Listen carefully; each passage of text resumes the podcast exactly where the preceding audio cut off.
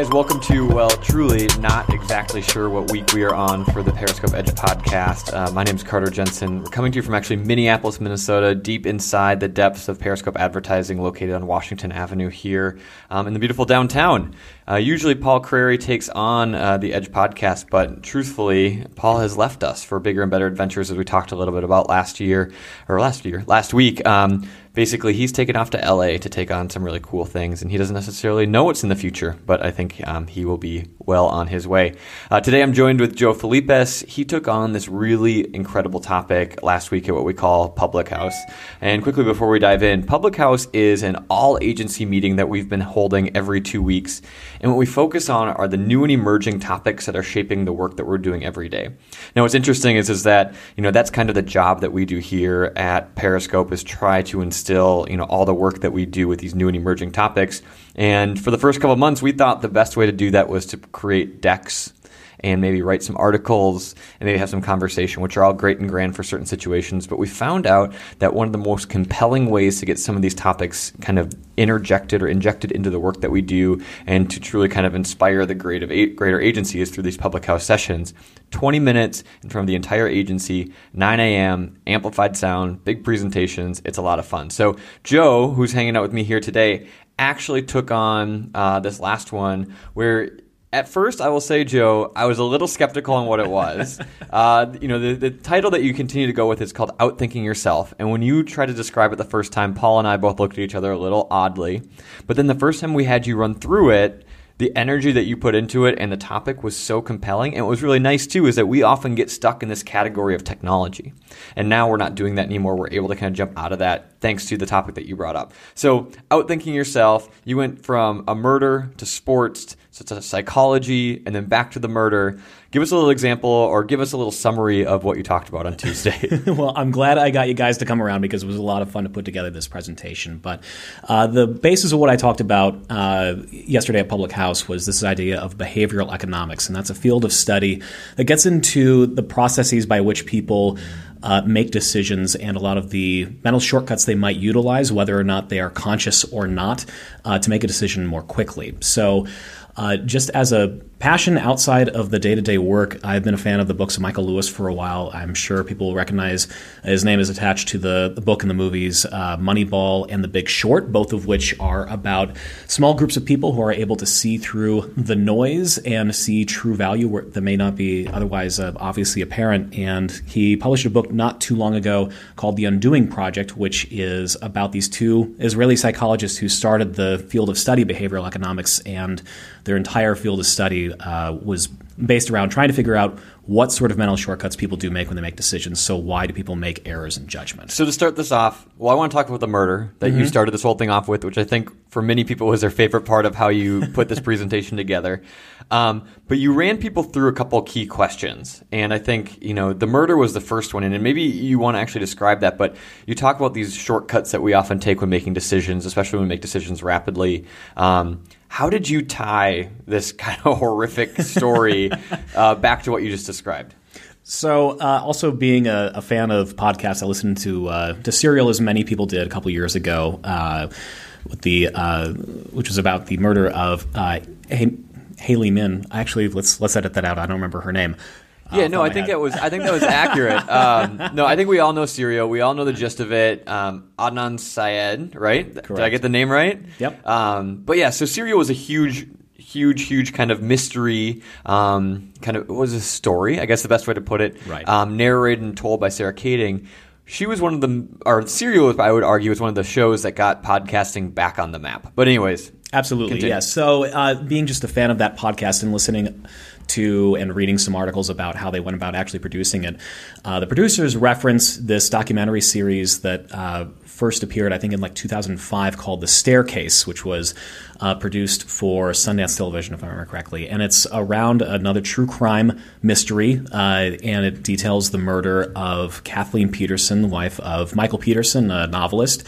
And the peculiar circumstances around her death. So, uh, to help illustrate some of the ideas of these mental shortcuts and the errors in judgment that we can make, I presented the case overall as it's pre- presented within the series and talk about the case that the uh, the state of North uh, North Carolina brought against Michael Peterson, uh, alleging that he murdered uh, his wife in cold blood. So. After going through some of these uh, mental shortcuts and describing how we might uh, make errors in judgment based on different details that we hear and think uh, zeroing in on uh, uh, particular details that may not be particularly relevant.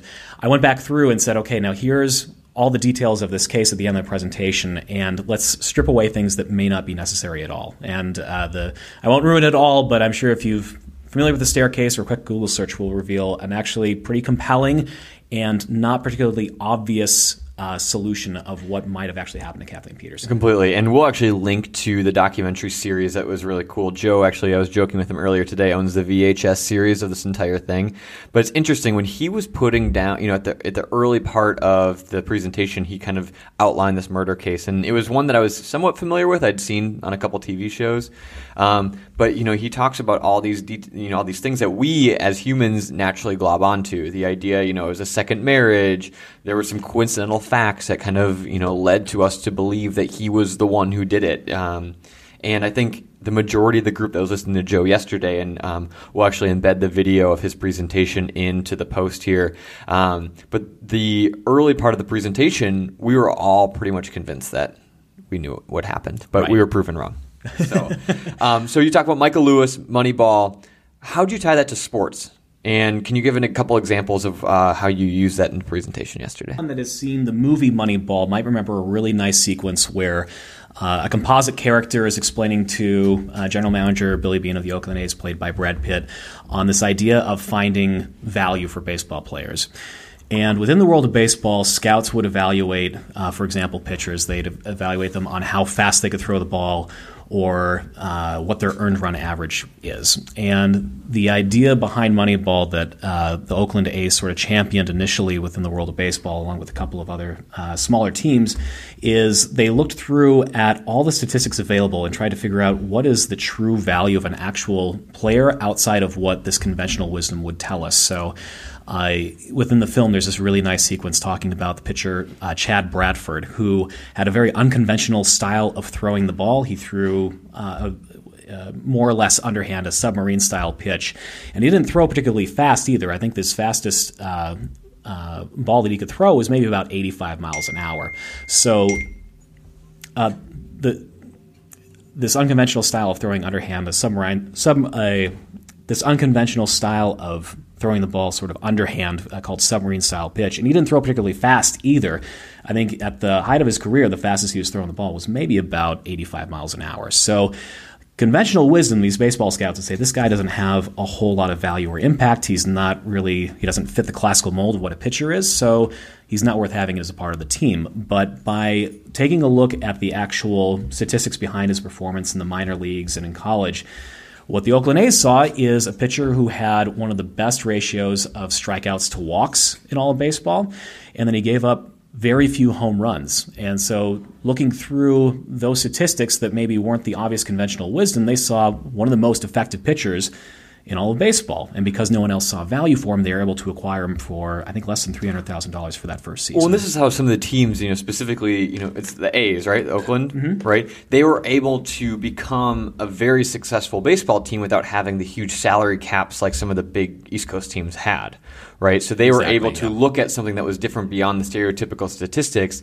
to be able to find value in players that didn't cost the cost of the standard All Stars. Exactly. So that's what got uh, Michael Lewis interested in the Oakland A's. Uh, uh, specifically, at the end of the 2001 season, he took a look and saw that on a $33 million budget, the Oakland A's won 102 games out of a 162 game season, whereas the New York Yankees, uh, with a $120 million payroll, uh, only won 95 games. So he said, why is it that in the world of baseball, why is this team able to win more games when they are being outspent four to one? Because logically, if you think through that or don't think about it too hard, you would say a team that's spending a lot more money on these star players should be winning a lot more games and be a lot more dominant. Completely. No, and what's really interesting, Joe, is like that one segment of the conversation was incredibly, uh, I would say, not immersive, but really kind of engaging to the audience because I think it was something that they were able to understand thanks to the metaphors that you gave.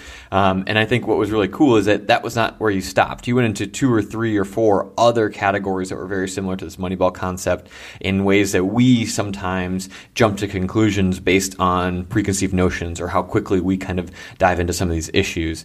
Um, I wish we'd have time to go through all of them, but we'll go ahead and actually link to some of the information in, um, in the show notes that we put here on the podcast. Um, but it was interesting, and, and, I talked, and I will readily admit, and I readily admitted to Joe as well, that we were a little skeptical, right? This isn't the standard technology presentation. And even through the presentation, I think everyone was looking yesterday at saying, how is Joe going to tie this back to the work that we do at our advertising agency day to day because that's one of the things that's one of the prereqs we have when we're you know giving these presentations is saying hey we're not only going to tell you a bunch of information but we're going to show you the way that this is going to positively affect the work you do day to day with your clients. Now you had a few points at the very end and you were able to tie every single one of the topics that you had uh, back to um, the work that we're doing within an agency. Um, but you had one really specific one that you said if you don't take anything else away remember this one point. What was that one point? So uh, at the halfway point of the of the conversation yesterday, I went into some of those specific mental shortcuts that were outlined by Tversky and Kahneman, and uh, one in particular. And these shortcuts, by the way, they're referred to as heuristics. And this one heuristic that I thought was especially valuable uh, for thinking through not only just the work that we do with our clients, but specifically with our own internal work that we do uh, when we're working through like maybe a project and evaluating different campaigns or different taglines is this idea of the gambler's fallacy. And what the gambler fallacy states is that the order in which you review uh, a piece of information or make decisions might affect what decision and outcome you ultimately reach. So uh, there was a very uh, interesting episode of the Freakonomics podcast, maybe about five months ago, where they talked through baseball umpires and how when they need to call either a ball or strike very close to the edge of the strike zone, that if they were to call uh, a ball the first time around, if they saw a very similar pitch that the batter didn't swing at, the the subsequent time, they'd be a third more likely to call it a strike just because of this mental desire for us to create balance within systems that we see.